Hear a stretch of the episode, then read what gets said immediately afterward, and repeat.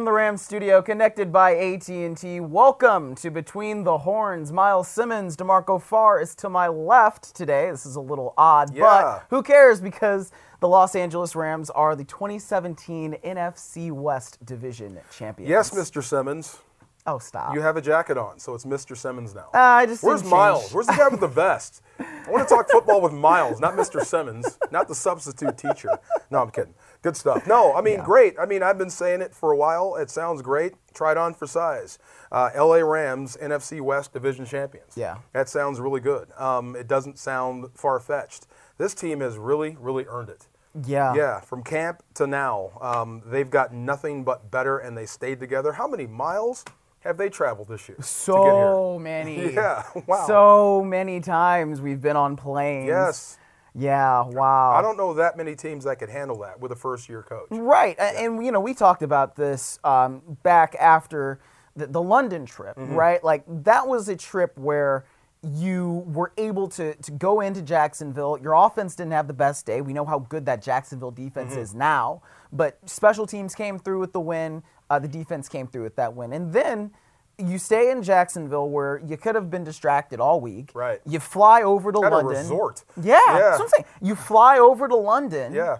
And then you still defeat the Cardinals 33 to 0. And I think that was really just a point in the season where you say, all right, like boom, that that's that that's where you say you take control of the division, I think. Yeah, And and- now here we are, it's December 26th, and boom, you know, the, the Rams are gonna host a playoff game. A mud hole in Arizona. Then you come back for a bye. Then you go to New York and do the exact same thing. Right. Uh, in the middle of all that, from New York to, to now to Tennessee, you lose Robert Woods, your arguably your most productive, best receiver, Yeah. and you don't miss a beat. You don't. Uh, guys just pick up the pace. Uh, receivers pick it up. Uh, Todd Gurley picks it up. Your offensive line picks it up. This is funny. You may have a Pro Bowl quarterback, or you're going to have a Pro Bowl quarterback. You will, quarterback, probably, yeah. Possibly an MVP running back, and not a single Pro Bowler on the offensive line. You tell me how that's possible, NFL. well, yes. You tell me how that's possible. there should be at least two, I firmly believe. I Oh, yeah. Andrew Whitworth is a first alternate. Possibly so- three with your center. Yes. The guy's been tremendous. Yes, Yeah. I mean, your whole left side from your center out uh, should have gotten Pro Bowl consideration, in my opinion. Yeah, no, I, I would agree with you. And obviously, we, we watch these games every week and we see these guys every day. So it's it's a little bit different, Mm-hmm. I think, from our perspe- perception um, than the national one. But at the same time, yeah, you don't get to where you are without those guys doing what they've done. And I mean, particularly Roger Saffold, Yeah. because of how he's been able to play so well with Andrew Whitworth to his left and then John Sullivan to his right. I think those two guys have been great for him, but just allowing Roger to be a left guard Mm-hmm. and just maximize your ability there has been terrific. But lost in all this about Sean McVay talking to Jared Goff pre-snap, right? I mean, that's been overblown in my opinion. I But, agree. uh, The guys out wide may or may not be affected by what goes on Mm-hmm. uh, when Jared Goff changes the play. Todd Gurley may or may not be affected by when Jared Goff changes the play. Those five guys up front are changing everything on the fly. Right. And still, you come up with a zero Pro Bowler. It does, that doesn't make sense, but they have been absolutely uh, tremendous. And I still think there's more out there for them. Yeah. I still think they can get better. Well, I think we you can ask the question, okay, why are the Rams division champions? And you've got a long, long list of reasons, and we'll get to many of them, I think, in this show. Mm-hmm. But one of them is definitely that the guys up front have played together, have started all 15 games of this season together so far. They're the only team in the NFL to do that this year. Yeah. So that is definitely a big reason for success. Having Andrew Whitworth here, it's funny. It's it's overstated sometimes, but when a guy comes in and just changes the culture of a room, Mm-hmm. uh, look, just look no farther than that guy. I mean, the toughness, the professionalism, the everything. How the offensive line is the forefront of everything you do. Um, this has been a defensive-led football team for years, but now it's shifted back to the offense, and it starts with those guys. It starts with him out in front. So uh, I think that could be the reason why. And luck is involved. The same five guys starting all season long, but when you have that and you talk about the same five guys, usually you're talking about that team either as a champ or moving into the playoffs Mm-hmm. in some uh, way, shape, or fashion. So uh, it's been great. Even when they go down in the game, Andrew Whitworth missed time, fought his butt back to get back in. Yeah. Rob Havenstein missed time, fought his way back into the lineup. John Sullivan, same thing, missed time, fought his way back into the lineup. So these guys refuse to come out. It means a lot more to them than just starts. Yeah. It means everything to them. Yeah, it does. That's not really the way I thought we were going to start off this show by talking about the offensive line, but I think it's fun, you know, because That's people why they didn't say- have a Pro Bowler right there. No. See? But you say but Blame it on Myles, No, Mr. you always Simmons. say you always say it starts up front, and I think that was a good place for us to start when we're talking about the Rams being Yeah. NFC West champions. Well, you think about Todd Gurley and these majestic runs of his. Well, he didn't create the hole on his own. Right. And that's a traditional rush attempt. Well, the screens that have been such a big part of this Rams offense. Well, guess who's out in front? Mm-hmm. You know, either before or after he receives the football. It's going to be those offensive linemen. And it's funny, you know, when you see a Todd Gurley, you know, touchdown run from, from a, a screen or a reception, look into the end zone and see which guys are with him Right. or right behind him. Either 77's already there, and or 76 is trailing the play. Right. And he made the key block. So yeah, they're special. I mean, and I think the right side guys have come along. Jamon Brown has made strides. I think Rob Havenstein has made strides, and the tight ends on the outside have made tremendous strides in the in the run game that, that have helped spring Todd Gurley and in the passing game. So. Uh, but that in particular, that group, that's why I said there's more out there for this offense. This offense has room to grow a little bit more. Well, you talk about Todd Gurley, and yes, the MVP consideration now. I mean that that freight train has really, really Mm-hmm. picked up steam, and I think if there's one play that just sort of exemplifies it, it's that 80-yard touchdown he had in that 27 to 23 victory over Tennessee, and it was just a play where you know I'm sitting there in the press box and. There's an expectation of decorum in the press box, if you will. You don't cheer. Mm-hmm. cheering in the do- press box. Yeah, and I did not cheer. Let me let me be very clear on that. But I thought, like reflecting back on it, my reaction to when Todd Gurley takes off on that play, you know, he basically he makes a cut and then he's gone, and I'm sitting there saying, "Oh my goodness! Yeah, oh yeah. my goodness! Yeah. Oh my goodness!" And it's funny because you know you listen to JB's call on the radio, Maurice Jones-Drew is like, "Oh, he's gone! Mm-hmm. He's gone!" You listen to you watch it on TV, and I think it's Daryl Johnston, the color guy, is like, "Wow, wow!" And it's that it's that kind of play where you just can't help but exclaim because you know you're witnessing something very, very special on the field. I mean, you, you have to be in awe of ability ability like that. I mean, first of all, the play call to get him out in space, and then once he's in space, what he does with it. And when, like I said, when you see him outrun professional safeties, usually at free safety or any safety, that's your best your best athlete. Not on defense, on the team. Right. Your most consistent guy and your fastest guy, and he's erasing angles in a blink. Like you may think you have him on a dead angle, and then all of a sudden it bends and it's gone, and you're behind him. And now you're chasing him, and you're still not gaining ground until he slows down. So, uh, just special what he's doing. Um, and I hope he gets the hardware he deserves. If not, so be it. I mean, it's all about the Lombardi Trophy anyway. But you know, I, I hope the NFL gets it right this time. The best player right now is Todd Gurley, especially through the month of December, no doubt. Yeah, I mean, you look at just all the things that he's been able to do Mm. over, especially over the last couple of games, but just from the perspective of okay, like what what is what are his numbers right Mm. now? He's leading the league in yards from scrimmage. He's got 2,093. He's leading the league in touchdowns. He's got 19. He's leading the lead the league in yards rushing with 1,305, and he's leading the league in rushing touchdowns. He's got 13. Wow. So right, uh, Is- you, you see what I'm saying? Like right, exactly. wow. And so he's second on the team. Excuse me, he leads the team with 64 receptions. Second on the team with 788 yards receiving. Yeah. receiving. Now, completely different guy, different style of running back, but the only time I've seen that was when Marshall was in uniform. Right. To where there was nothing a defense can do to stop him. You load the box, he hits you out of the backfield in the passing game. Okay, you may play loose, give him a cover two, and say, We dare you to run the football. Well, he's going to make you pay for that big time. Uh, he gets in space in a phone booth, I like to say, with two or three defenders. Uh, I wouldn't say that it's a rare occasion where the Rams miss blocks and he's got to make a play. Well, he does that too. Yeah. I can stiff arm you, hurdle the next guy, and outrun the third. When you take on an entire secondary by yourself and you keep winning, look, that's MVP. Um, Brady and quarterbacks, they're great. They stand in the pocket, they dissect your defense, they deliver the ball to the open man, and that guy scores, and you never move off your spot. Todd is carrying the football from A to B. Right. To me, that's worth more than what any quarterback can or is doing right now. Well, I, I just think again that that 80 yard touchdown you're talking about carrying the ball from A to B, right? Like that those are yards that Todd Gurley gets that nobody else is getting on the field, and he's Mm-hmm. Right. able to do it because I mean he's fast, his vision is great, he's got guys in front of him to set him up, and then he's able to finish these plays. Mm-hmm. You know, it's just so it's incredible to watch when you've got a guy like Adoree Jackson, who people in LA I know are familiar with because of what he did at USC.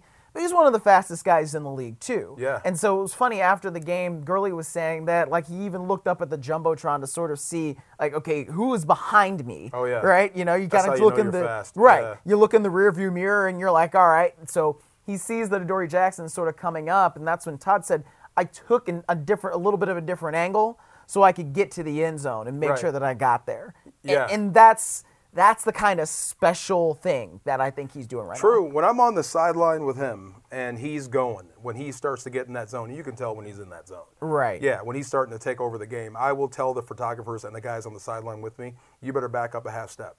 Because if he's heading down the sideline and he gets bumped out of bounds, it's going to be on a ricochet shot. Yeah. Yeah, he's not going out of bounds to, to save himself. He's going to get knocked out of bounds and he's not going to stop until he slows down. So he may run you over to get there. And when they see it and you see how big he is and how fast he is, I mean, you start to see the, the sideline clear out.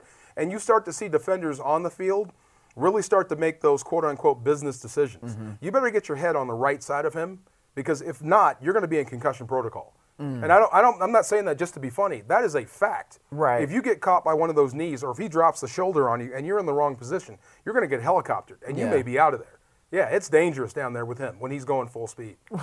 I don't know. Do you ever rem- who was a running back that was like that when you were playing? Where you're like, man, I gotta, I gotta be sure I'm right on my technique. Otherwise, Um, well, Steven Jackson at his best, uh, Yeah. another Ram. I mean, big, strong, fast. When he got in the open field, that, I mean, you have to protect yourself as a defender because if he dips his head, Leonard Fournette earlier, Yeah. he was doing the same thing to safeties. I mean, he was knocking guys out. But you know, Todd's looking to score. He's looking to be dynamic. But if it comes down to it, and he's got to drop the shoulder on you, remember he's got you outweighed, and he's probably moving faster than you are. Yeah. At that moment. yeah. Well, just 456 yards over the last two games, yards from scrimmage, six touchdowns. He's averaging 8.14 yards per touch, which is ridiculous. That's almost that's that close to being unstoppable. Yeah. That's a first down a touch. right, Yeah, almost. Yeah, pretty much. Yeah, which is why it's it's just so fun to watch him right now, and I think it's again it's why all of the players on the Rams are basically were campaigning for Todd Gurley to be MVP in the locker room after that game. I mean, it was really interesting. You had two things going on: one, a celebration which was well earned and well deserved, mm-hmm. and two, you had guys. I mean, yes, obviously they're prompted by the media asking them questions, but.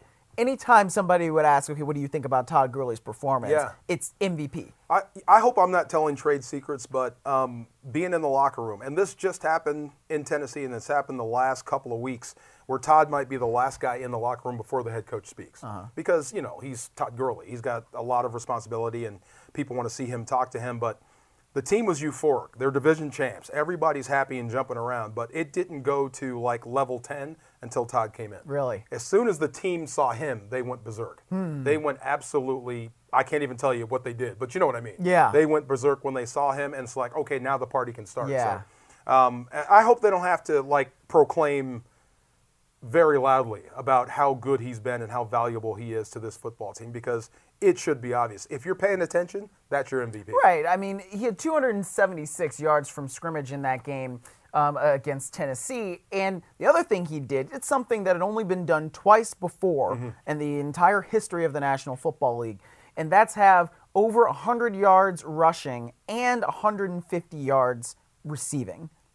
That that's only been done twice before in the league. Yes. And the, the the last time it happened was in 1986 with Herschel Walker, who is another Georgia running back. Well- so that's kind of cool. Now you understand what I mean when I say ambient player.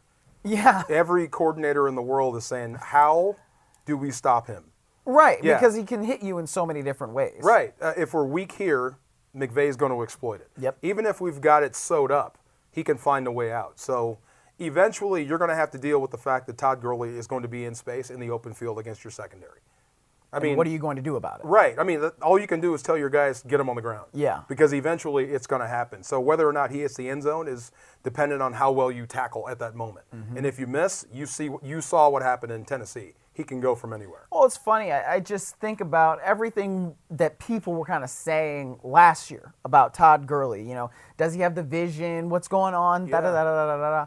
And then you now see him, and it's basically like, oh, so this is why the Rams drafted him at number 10 overall, coming off that ACL injury after what he did at Georgia. And it's why, you know, he was the, the 2015 Rookie of the Year, Yeah. Offensive Rookie of the Year, I should say. It's all of these things that, you know, now in this scheme, with the way the offensive line is playing, with the way the guys on the outside are playing, mm-hmm. like Robert Woods and Cooper Kupp and Sammy Watkins, you've now been able to really unlock Gurley's potential, I- think, now based on all the other things that have happened. I, I think he's better than I thought he would ever be. oh, You know, me too. I thought he'd be one of the better running backs. I thought he'd be the next Adrian Peterson, a first, second down back that you just couldn't stop. He'd be a sledgehammer. But this whole passing game, the the added dynamic, uh, better than I ever thought he could be. Um, so what you're going to cause is um, a lot of teams to reach on guys trying to get this, trying to get a guy like this. Yeah. And I don't think a guy like this exists right now. I don't know that it Yeah. I mean, I think it's the perfect storm of coach, quarterback, O line, player. Yes. And the belief that you can be something better than what you think you can be. what's funny, you know, you talk about different guys and you know trying to get trying to get the next at et cetera, right? Mm-hmm. It's a So copycat league, It yeah. is. It's a copycat league, and it, and it's funny that you bring that up about Todd Gurley because you start to hear the same things about teams and coaching changes Mm-hmm. and trying to get the next Sean McVay, right? And, gosh, that's going to be really hard for any team that really wants to replicate who Sean McVay is and what he's meant to this franchise, I think, because he's such a unique individual. Yeah. And you look at the fact that he is the youngest head coach to ever take his team to the playoffs, and I believe Yeah. I've got that stat right. Um,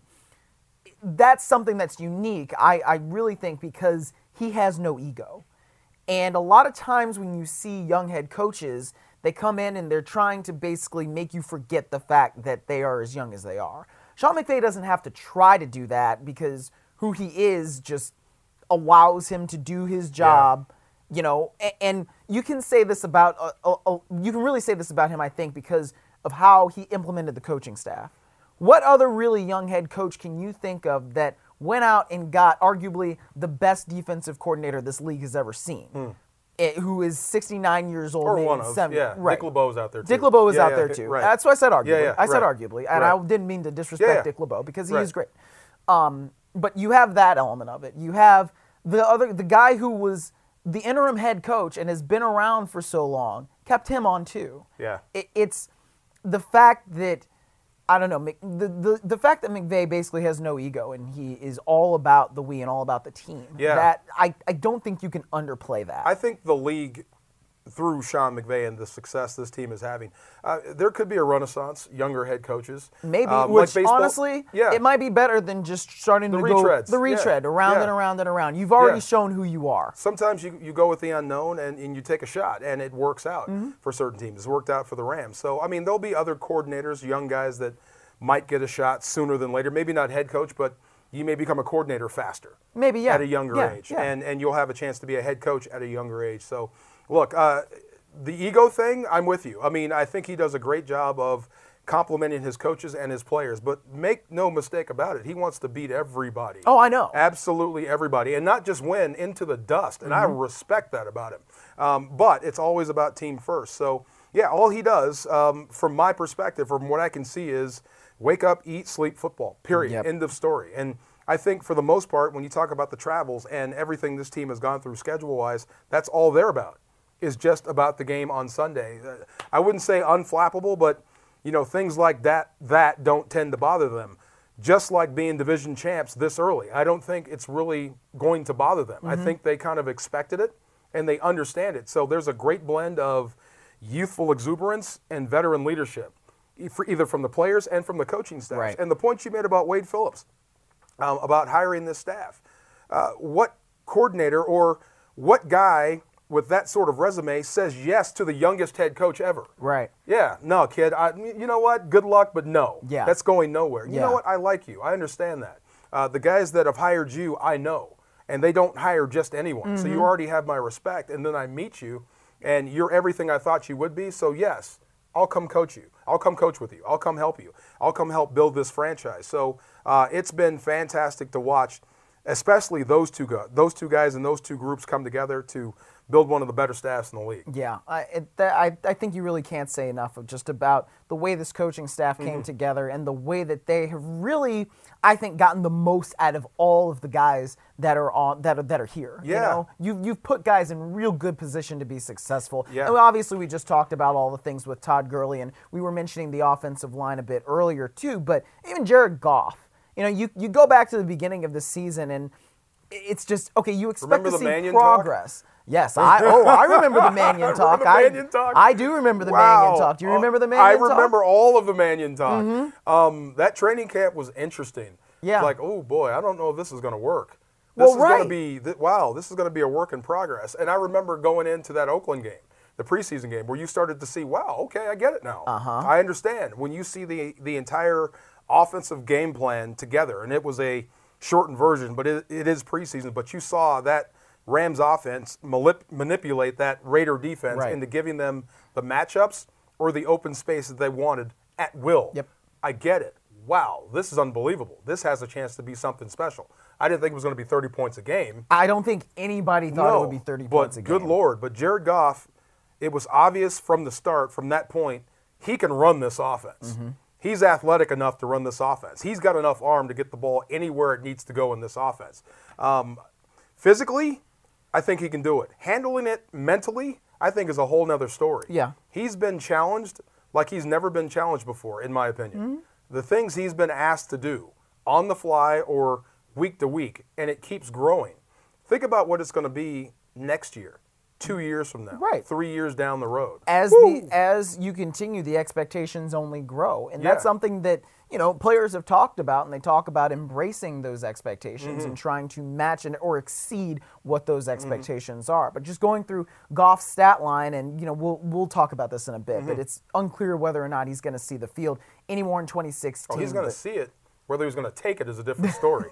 yeah, you're not going okay, out there. Okay, Mr. Semantics. I'm just over there. saying, Talk you're about see me the field, Talk about going me being substitute teacher. Um, but he's completed 62% of his passes, 3,804 passing yards, 28 touchdowns, only seven interceptions. And again, it's just a really remarkable kind of turnaround from year to year. And yes, you could say, all right, obviously quarterbacks from year one to year two, they do take steps, Mm-hmm. but nobody thought that Jared Goff was going to finish this season. Nobody, I should say, nobody outside the building Mm-hmm. really thought that Jared Goff was going to finish with a 100.5 quarterback rating this Wow, year. probably I he didn't did. even. Probably he did. But Right. I mean, look, what a difference a year makes. But I mean, the guys they brought in, especially like upgrading the receiver room. Right. Yeah, Robert Woods, you know, being as good as advertised, Mm-hmm. and you had to be, I, I would say, a football nerd to to really know that Robert Woods could be this good because up in Buffalo, he ran great routes. The ball Mm-hmm. just didn't get to him. You know, it was a different situation, a, a different quarterback, a different, you know, a, a different offensive game plan. But the route running was as precise as anybody in the National Football League, and he's brought that professionalism here. Yes. And you couple that with a guy who knows how to use him and Todd Gurley manipulating the defense, creating those open spaces for you. Um, they've been tremendous. Now, Cooper Kupp, um, I think you're one catch away or one drop away from having a rookie of the year type season. I- are you referring to?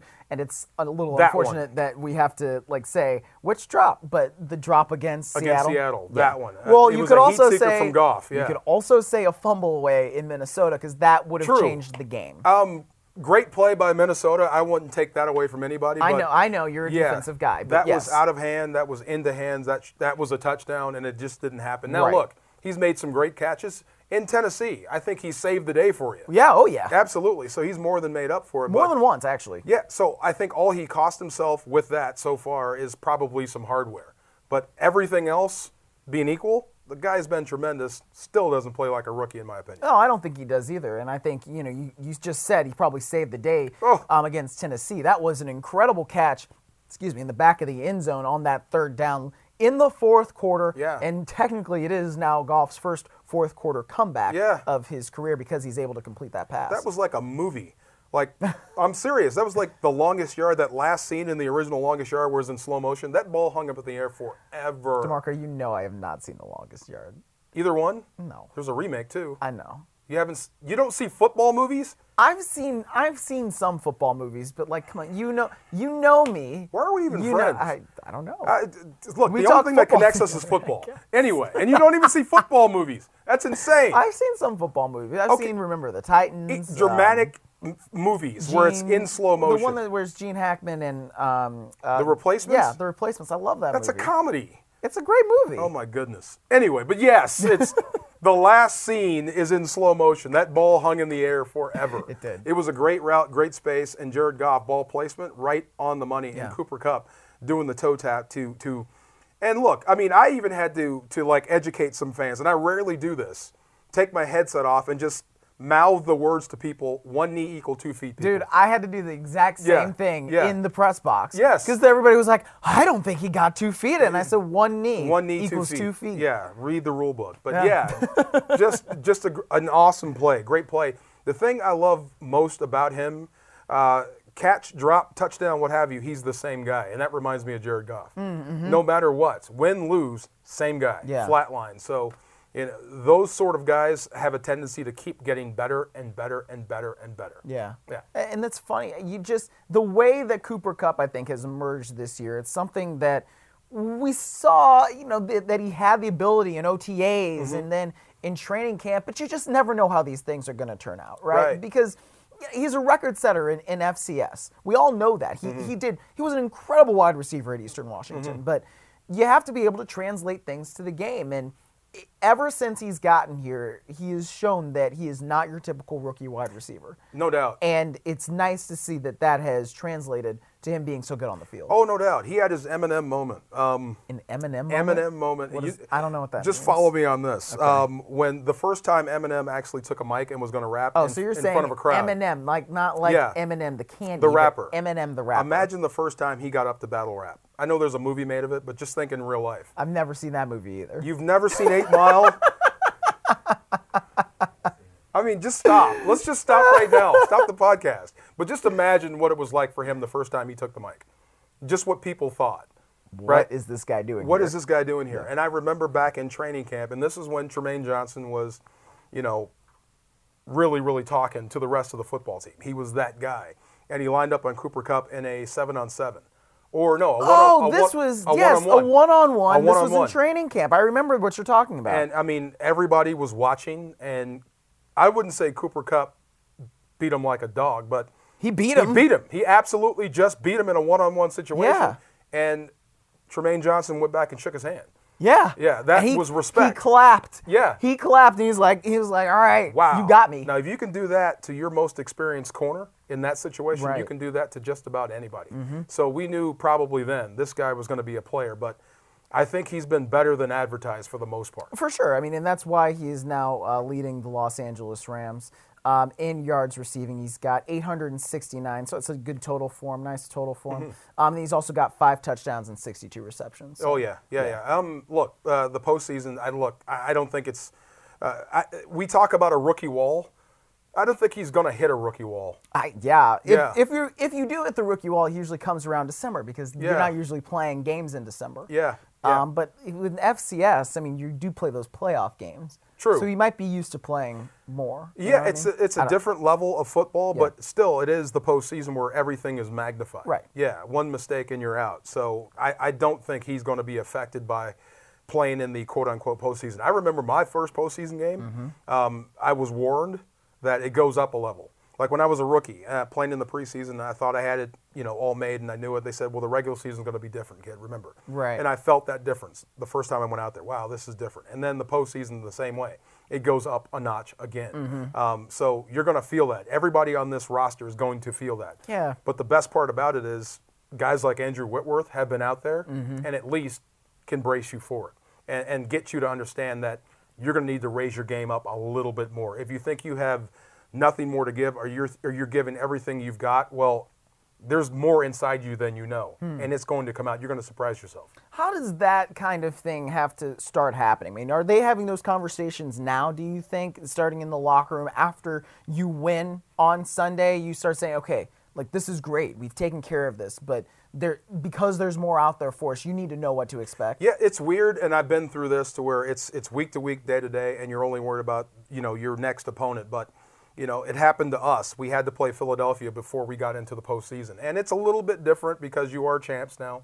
Uh, people treat you as such, and I wouldn't say the last game doesn't matter, but your focus is just a little bit off. So I would Right. bet those conversations have started now. But you don't want to disrespect your opponent. You don't want to Mm-hmm. Right, disrespect right, San right, right, Francisco. right, right. Get ready to play, but I bet those conversations are, are started now. Yeah, it's interesting because of the the situation that you're in. That the San Francisco game kind of takes on a different Yeah. kind of meaning, you know, because it's not it's not meaningless, but it's certainly not as meaningful as it would have been True. had you not won that game, and especially because the Seahawks won their game against Right. the Dallas Cowboys. It's, Well, it's interesting. The veteran guys could look at the younger guys who are going to play, and they'll never release it or say this publicly, but they're going to look at the guys that are going to play major snaps and say, don't let it down. You're still Mm. Rams. This is still the 49ers. We still have a game to win. Um, you don't take a step back because I'm not playing. Yeah. I expect you to play as well as I would have played. So, I mean, you, you keep that same intensity. It's just, you know, your, your starters, your frontline guys probably won't play as much, if at all. Yeah. And you know that. I remember getting ready to play the NFC Championship game, playing Tampa Bay when Tampa Bay was Tampa Bay, and we're talking about Super Bowl tickets Mm. before we actually played the game. You want to talk about weird? Yeah, that was that was something our head coach Dick Vermeil did not want to do. right, I but he can had to. understand why. Oh, really? Yeah, he had to because we only had a week between games. We were going to play the Super Bowl the next Sunday. Yeah, that's Why? the year they moved it back. Oh. Instead of the two weeks, we had one week. So he finished the team speech. I mean, we were getting ready to play, and he said, "Guys, I have to. We have to." And he let the assistant head coach actually tell us. We only have X amount of tickets for the Super Bowl. This is how we do it. X, Y, and Z. Okay, forget forget what I just said. Go beat Tampa. it was weird, but he had to do it. Yeah. That's interesting. I didn't Yeah. realize that was a year that you didn't have two weeks. Yeah, yeah, we went right from uh, one Sunday to the next. I didn't know that. Yeah, I guess that was that was basically like the first year of my football consciousness. Oh, really? Okay, yeah, it was back it- in '99. It was odd, um, and you didn't worry about the pain then. I mean, when you're when you're that deep into the postseason, Yeah. I mean, I wouldn't say your boo boos and owies go away. I mean, they're still there, but they just got pushed to the wayside, man. I Yeah. mean, what's in front of you is way more important than any sort of pain you're going to feel. Right. Yeah. But what was it like? I mean, you said you had to go to Philadelphia. Just what was that sort of week like? You know, in terms of knowing that you've already clinched, knowing that you're going to be in the postseason, but you still have this regular season game to play. It was tougher getting into the hotel. I that's the first that thing. I- I- that's there the were thing- more fans. Way more fans. Oh, yeah. In Philadelphia, you're yes, saying. there were way more interviews given from guys Oh. that don't usually speak. Oh Yeah. yeah, yeah. I think that's gonna happen this week. you still think of yourself as the same old team you had in training camp, Mm-hmm. but then you realize that the world around you sees you as champions, Mm. as division champs, or as a front runner, as the number one seed. You're you're still just the guys. We're the guys trying to, you know, right the wrong, um, change the culture.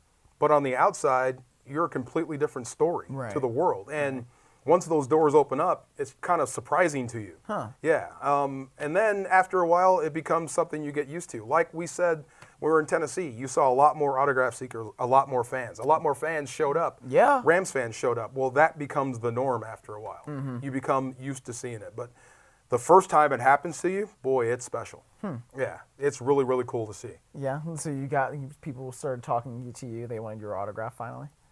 Look at this guy. Wait a minute. No. Are you, is that a joke? It's not really a joke. It was a question. That, that just hurts. Why did that hurt? You're just mad because you haven't seen Eight Mile, and I called you out on it. No. You're the only guy in this world that hasn't seen Eight Mile. Where are you from? I'm from Cleveland. How could you not have seen Eight Mile? How could? We're not Detroit. That's the end of the Cleveland tourism video. Well, That's- anyway, go ahead. At least we're not Detroit. Right. Um, I do want to bring this up because Shoot. It, it's a thing that people are talking about, and, and with good reason. The, the kicking situation. Oh, yeah. So we recorded our podcast last week on Wednesday, and then of course the, the Wednesday morning. Um, today we're recording it on Tuesday, so Yeah. hopefully nothing else big happens um, this afternoon later. But um, then Greg Zuerlein it comes out that he is uh, he has an injured back and that he's going on IR, and then that the Rams are going to sign Sam Ficken, who had not made any, he had not even attempted a regular season kick in the NFL. came out, misses his first two, and he's affected the game basically in the game plan because the Rams have an opportunity on their first drive to kick maybe a 50 yard field goal, and they don't You're do in it. Zuerlein range. Yes. Yeah. You're in line range and you don't do it. But then, you know, Ficken does recover. He makes the next his next three extra points, and that um, makes it so that the Rams can defeat the Titans the way they did. Um, so I guess my question is: Do you think the Rams will stay the way they are at kicker, or do you think that they're still going to evaluate it and maybe sign a different one? You know, I don't know. I, I don't know how they handle that. I mean, I guess, I guess you wouldn't be wrong either way. It's so because uh, tough. you had 12 guys in, and he he's the guy you chose out of that Right. out of that 12, so he's the best of that group. So what do you do? Bring the same 11 guys back to compete with him again? I don't know. Yeah, I mean, I think you just you try to support him and you know hope he gets better. And I and look, I think he got better towards the end of the game. He definitely did. Yeah, he I definitely mean- got more comfortable. Imagine how that felt. You were on the couch, and then you're out there for a potential division champion, Right. And you're the place kicker. So I mean, uh, you, you got your, your your yips out early. So yeah, um, it may affect play calling. I think it did on Sunday. It may affect it down the stretch, um, but at some point, you know. It's going to be a factor. Not having your Pro Bowl kicker, kicker is going to be a factor. Right. It already is. Right. Yeah. I mean, you can't just go out and say, all right, well, we're replacing the best kicker in the league and it's going to be fine. Like, it- it's going to change the way things are. And I don't think that's that's not the worst thing in the world. Yeah. Uh, It's already bad enough that If- your kicker is, is if not Ficken was automatic, he wouldn't have been on the street. Exactly. Right. Yeah. That's the way it's- is. Exactly. It, it was week 16, and you have to bring somebody in. Yeah. And that no matter whether or not they, they were going to be a veteran with some experience or, or somebody who was passing his Series 57 on True. the Monday, and then he's kicking for the Rams on Sunday. Like, Yeah. it We just kind of is what punter. is. We replaced our punter in '99. Uh-huh. Uh and we didn't miss a beat. Um, I believe we had. Replacing a punter is different than replacing a kicker. I though. think we had problems with our place kicker. He got hurt in Tennessee, Oh. and it didn't matter. Uh-huh. Um, if you have a good football team, you have a good football team. Period. True. Um, I, I, we, I, I'll speak for myself, sort of disrespected the Titans by saying it probably won't be a field goal game. Uh huh. Yeah, from here on out, any game could be a field goal game, but Uh-huh. Yeah. it is what it is. You can't Right. change it now. No, you can't change it now. And uh, like like you were saying, I mean, he got better. Sam Ficken, I should say, got better as the game went on, and that was a, a critical piece of it. But the the other thing, I mean, it's not just the field goals; it's the kickoffs too. Yeah. Because especially against the Titans, who have a, one of the better returners in the league, I think we can say, in Mm-hmm. Adoree Jackson. When those things aren't going into the end zone, deep into the end zone, or out of the end zone, Yeah. you got to make sure you cover those kicks. And Adoree Jackson made it really tough on the LA True. that. Well, it took a page right out of the Rams playbook with that long return across the field. Yes. That's called an adjustment, uh, and, and they did it. Uh, and that's another thing. Marqui Christian uh, getting hurt in that football game. That's one of your best special teamers. Yes. Yeah, so not having that guy out there, I mean, that could be a problem. Mm-hmm. It was a problem at one point. But yeah, I mean, I have every confidence, and so do you, and so does the rest of the world. If you don't, you should. In Bones Fassel. Oh, yes, yeah. Uh, especially on yes. kickoffs. Uh, there's you could place it in certain areas. You could blue kick it uh, to make sure you limit a guy's return. You may give up five extra yards in, in field position. I think your defense can handle that, but you can really limit a team from returning it, even if you can't make it to the end zone. Mm-hmm. Yeah. Yeah. Speaking of uh, special teams, what do you know what happened on that play, or the kickoff, where Tennessee tried to onside it, and then basically were told no? Yeah, they cheated. What uh, what what happened? Well, they tried. Well, they thought Because in the press box, it was really unclear. And and there was some there was some gray area there. Was the ball spotted ready to play? Did the officials give you the windup? Like, Are they ready for play? Um, but usually, if they do, they'll give the other team a chance to at least put their team out there. Right. Yeah, so- I'm well. I've also I don't ever recall ever seeing a team giving the wine, getting the wine, the ready to play. Right. Before the other team was lined up Yeah. in any like the the. oth- It's not that they just weren't lined up. It's that they were in the huddle on the Yeah. sideline. There was a lot going on. And Yeah. knowing knowing Bones Fassel like we do, knowing head coach Sean McVay like we do, that made absolutely no sense. Right. Oh, they were livid. Yes. Absolutely livid. Yeah, As they and should have been. They should have been. Um, and I'm glad it didn't stand. Yeah. Yeah. I mean, I mean that's that's. I mean, from Tennessee's perspective, I get it. Any team's perspective, if you're not ready, that's not my fault. If Yes, I'm ready to kick yes. off and and it's it's you put the ball ready for play and you're not ready, that's on you. But I mean, why would you want to steal one like that anyway? Well, because you want to win the game. I, but I wouldn't want to win that way. but I think Yeah. it was uh, what it just seemed like it might have been an officiating error There were a couple. because Yeah. uh, it seemed like the Rams were told that there was a timeout, whether it was a TV Yeah. timeout or something. And then I was reading lips on the broadcast, Yeah. and it was, and one of the officials on the sideline was like, "No, I said it was timeout because Right. it you had." Um, the referee come out and say before the play happened, Los Angeles called timeout. Right. And then you can see Sean McVay again reading Uh-huh. lips, and Yeah. he's like, "No, I didn't. Yeah, yeah. I didn't call timeout." th- that's something they were talking about. That Right. was a mistake. Yes, and then I think I you see the official going over and he's pointing at himself. He says, "Me." Right. I said there put was Put it a on me. Well, Right. that was funny. There was a penalty on special teams to where uh, Sean Mannion got called for a penalty. Yeah, I didn't know Sean also- Mannion was playing punt, I- on punt team. Right. Yeah. Wow. Really? Not only on 14 punt, white. Not only on punt team, but he was also on the opposite side. Yeah. line. 14 That- and white got a face mask Yeah. call. Really? There, there, there were a few issues. R 14. Yeah. The backup quarterback. Right. Okay. Yeah. There's only two. yes. Yeah. There's Goff and him, and we're going to put that guy on punt team. Right. Just making sure. Okay. Yeah. Yeah. Again, Odd. there, there were a few issues there. Yeah. Um, but I do also want to bring up something about the defense, and that's just the fact that Rams now have eight takeaways on the opening possession. That's ridiculous. I- Is there a stat for that? Is there is that a record of some kind? I, I wonder if it is. I the I hope Elias Sports is, Bureau, ESPN stats and info Yeah. like will help us by looking that up because I, I did ask Wade Phillips about that last Mm-hmm. week um, at his press conference and he was saying the only other one that I can kind of remember being like that. You know, he's basically the encyclopedia of the league, right? So he said in the '70s, the Steel Curtain had, Oh, had, okay. had like four takeaways in a row. Yeah. And when he was on That staff. I think it was either I think it must have been in New Orleans or in Tennessee um, with his father, but uh, excuse me, it wasn't Tennessee. Then it was Houston, the Oilers. Yeah. I'm thinking of the same franchise. Anyway, but he said he remembers saying like, "Hey, like we should probably not throw it because they've had four interceptions in a row, Yeah. like to open the game against them." But Right. again, like this is Steelers, I get. They Right. were dominating. Right. Yeah. But uh, again, in at least half of the Rams games this year, they will have taken away the opponent's the, the football from the opponent's opening First possession. possession. That's I mean, ridiculous. Uh, fumbles, picks, what have you. Yeah. Uh, so be it. Being opportunistic on defense, special. I don't care when they come. Yeah. I don't care when the takeaways happen, as long as, long as they happen. Right. Um, when I think picks, I think uh, Alec Ogletree picking off passes from short distances, Mm-hmm. which are almost impossible. I mean, that's like you know what a jugs machine is, right? Yes, of Like a pitching machine. yeah. Uh, that's and being it comes out, that's being five yards away from something that's traveling like 90 miles an hour. which is something that, which is why I have never tried a jugs machine, and I don't think I ever will. Well, yeah, I mean, j- knocking it down is one thing. Catching it is almost Right. impossible. So, receivers don't do that. To see Mm-hmm. him do that is amazing. Uh, Lamarcus Joyner is the second guy that comes to mind because the the guy is a hitting machine, and early, if you're not ready for it, remember in the NFL, today's NFL, you don't get to hit in practice. Right. So you're not ready for that level of violence that early. Oh, that's a really good point. Yeah, he comes downhill and boom. I mean, the ball's out. I mean, sometimes you want to ease into contact. Well, this guy's flying into contact. The ball comes out. So just being ready to get the ball out is one, and then recovering is something else. So this defense is opportunistic. They believe they're going to get the takeaway. Uh, you can see it in their pursuit to the football. Uh, they are absolutely tremendous. So I don't know if that's a stat. It should be.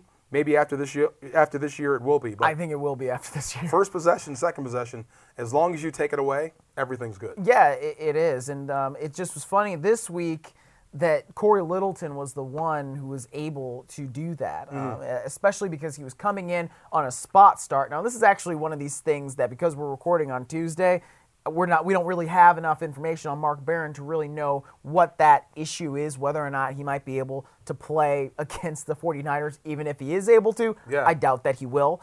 Um, but he had an Achilles issue that sort of flared up early uh, in the morning against Tennessee. And now you got to remember, I mean, Rams were playing that game 7 8, excuse, uh, yeah, wait, no, 10 a.m. body clock time. So basically, you're getting up at around 7:38, right? So 7:30, that's 5:30 LA time.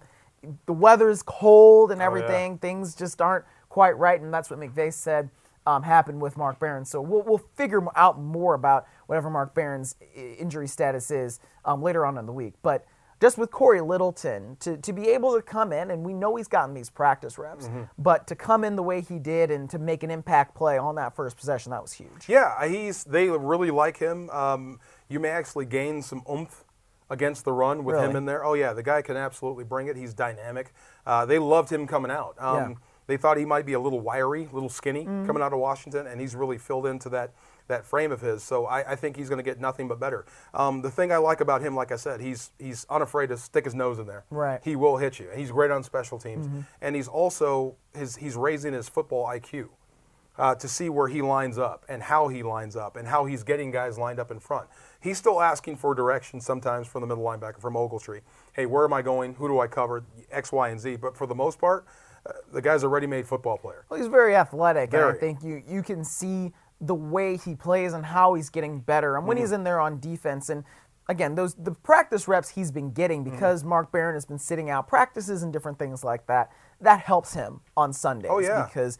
It helped him against Seattle when he had to come in after Mark Barron played only three plays, and then making a spot start basically after a surprise happens in the morning, and the the starter can't go. Well, that's a pretty big deal that you're able to get your first pick on the second play from scrimmage. Then he's able to get a sack later, and that really forces a field goal because the Titans had been moving and they were in the red zone. I would bet once you move into the postseason, I bet he becomes more of a pass rush threat than you know right now. Really? Because he's that athletic. Interesting. Yeah, I mean he's he's good actually backing up from the quarterback in, in pass coverage. Yeah. He can cover people. Uh, you see he can take the ball away, and he's good in run in, in run defense. But going towards the quarterback, I think we have we haven't even scratched the surface. Probably when you not. start to send him on blitzes, and he's one on one with a running back.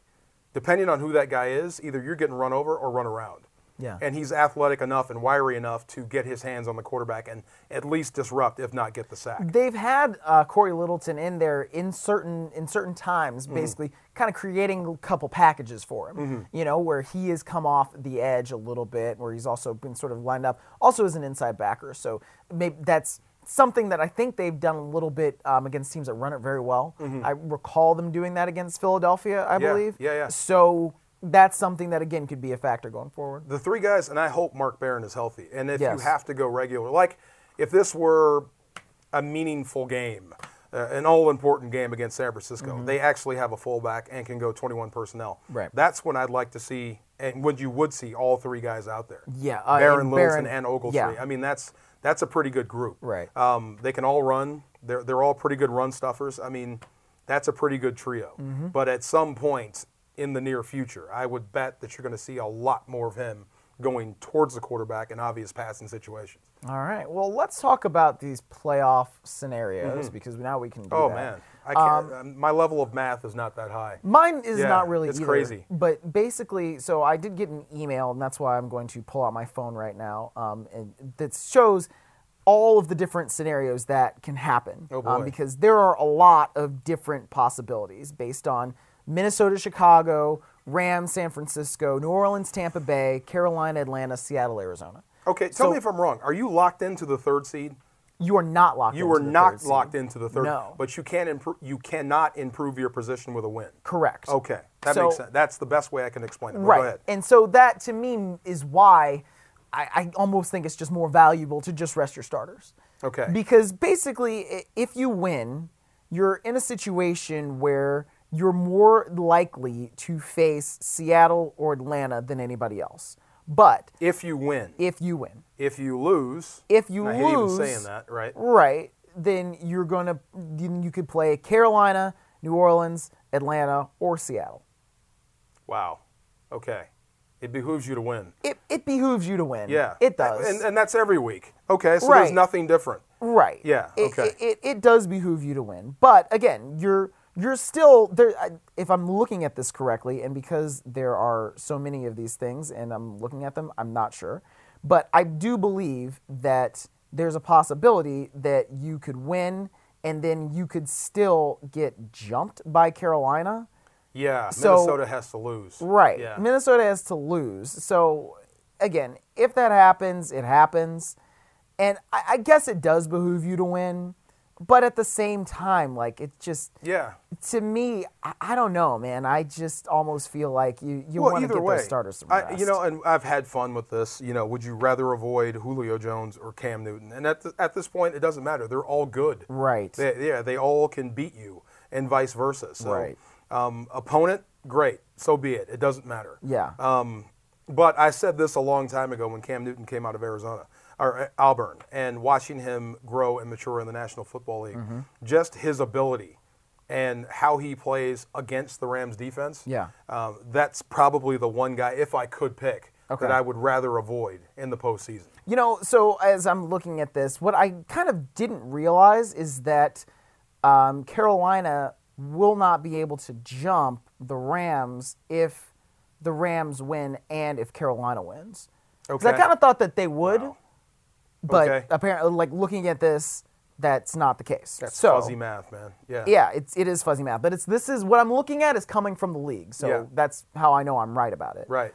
So uh, in that way, yeah, I guess it really does behoove you to win because if Yeah. you win, you are pretty much locked into that number three seed. And this is funny when when you give out those scenarios and you throw out Seattle, people are actually, oh, you can play Seattle again, and they're relieved. Why? Remember, you're one and one against them. I- yeah, yeah, and they beat you at home. they did beat you at yeah. home. Okay, forty-two to seven. I get it. And that was not that long ago. You know what I'm talking about? Like Yeah. a revenge game. Yeah. If It- anybody probably knows how to play revenge games well, I think it would be them. is Russell Wilson still alive? Yep, he is. Then sh- fear Seattle. Yes. I, I don't care what you did to them; they're Right, still good. right. Yeah. So either way, look, opponent doesn't matter. If this team is firing on all cylinders, uh, like I they still have to play you as well. They do, and you know you could be facing it. You could be facing Carolina if you lose. You could be facing New Orleans if you fall, and there's also the possibility of Atlanta apparently. But again, it's just to me, I, I don't know. I, I just feel like it's probably worth it to get those starters some rest. Well, yeah. I mean, D- despite the fact that if you yeah. win, you're you're likely locked into that number. No one is good enough to call their shot against. I want to play this team. Maybe in No. the NBA, maybe in the NBA, yes, not in the NFL, where anything could happen. Right. I, I bet the same people were shocked that last week was a game.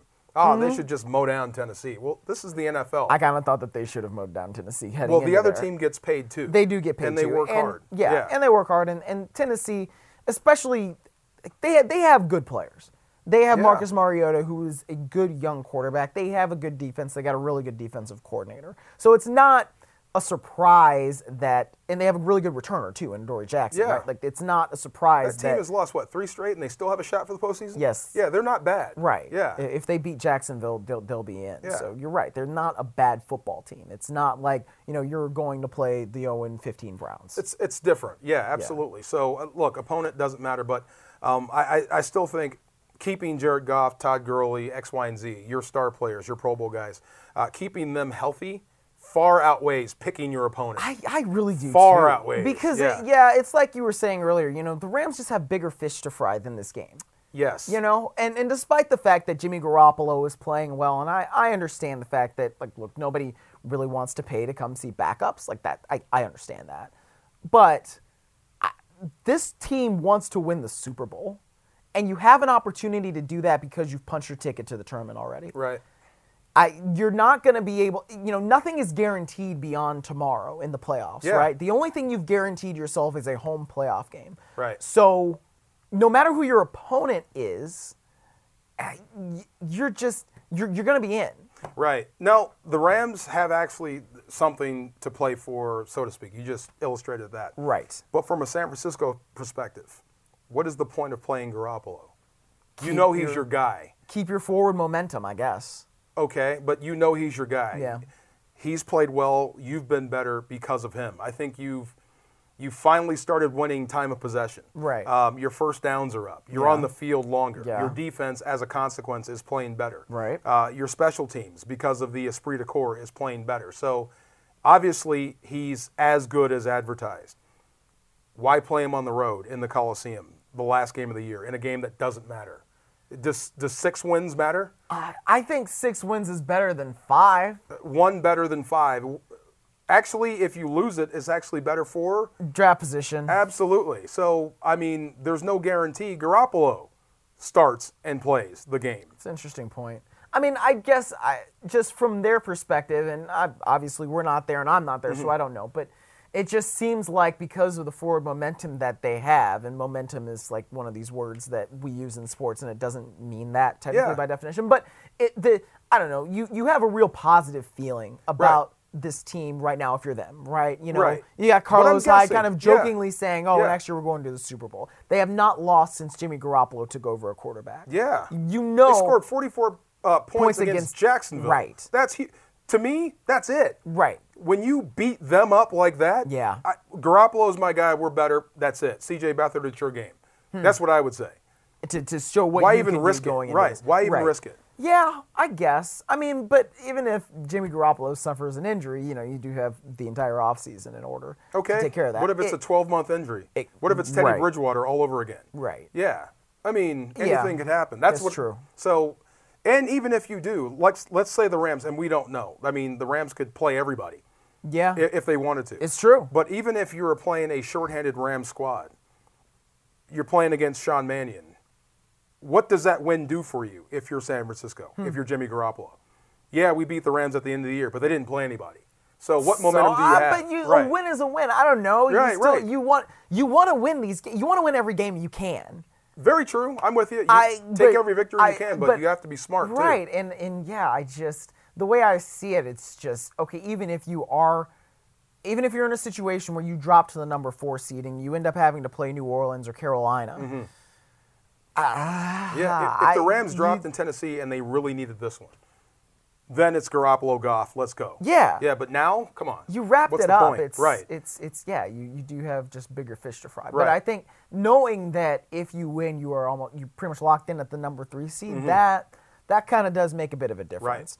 Um, and, We'll see. And yeah, Yeah. And fans say you know you want to be the highest seed because that means that you know should one of the two home home playoff um, two divisional game hosts Yeah. lose. You know what I'm saying? The, Right. the teams that have a bye. Should one of them lose, then and you're still winning, then you're the highest seed. True. But I think my, my bigger point to that is a that you're only guaranteed tomorrow. So you cannot look like two games past and think, oh well, if you know, then we can right, do like eh, Y, and Z. I don't know about Right. that. And number two, actually, the Rams have played better on the road it, than home this year. I mean, if we just look at it, like they, they have. I mean, it's hard to disprove it. Yeah. They you know they're Yeah. eight they, are they're eight and one in games away from the Los Angeles Memorial Coliseum. You had Philly at home.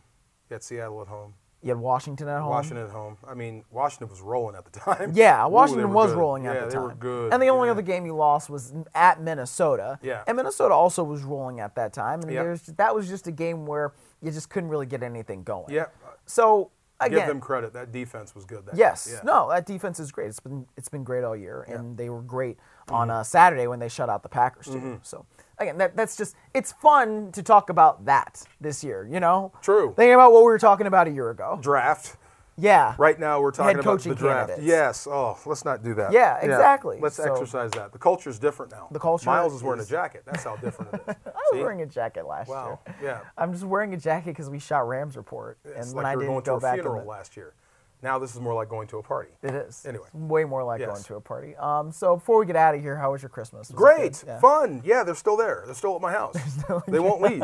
I love my family. Yeah. Well, it's it's like 12:40 on December 26th. I feel like it's time for them to go. right? no, they can stay as long as they want. Yeah? It's my family.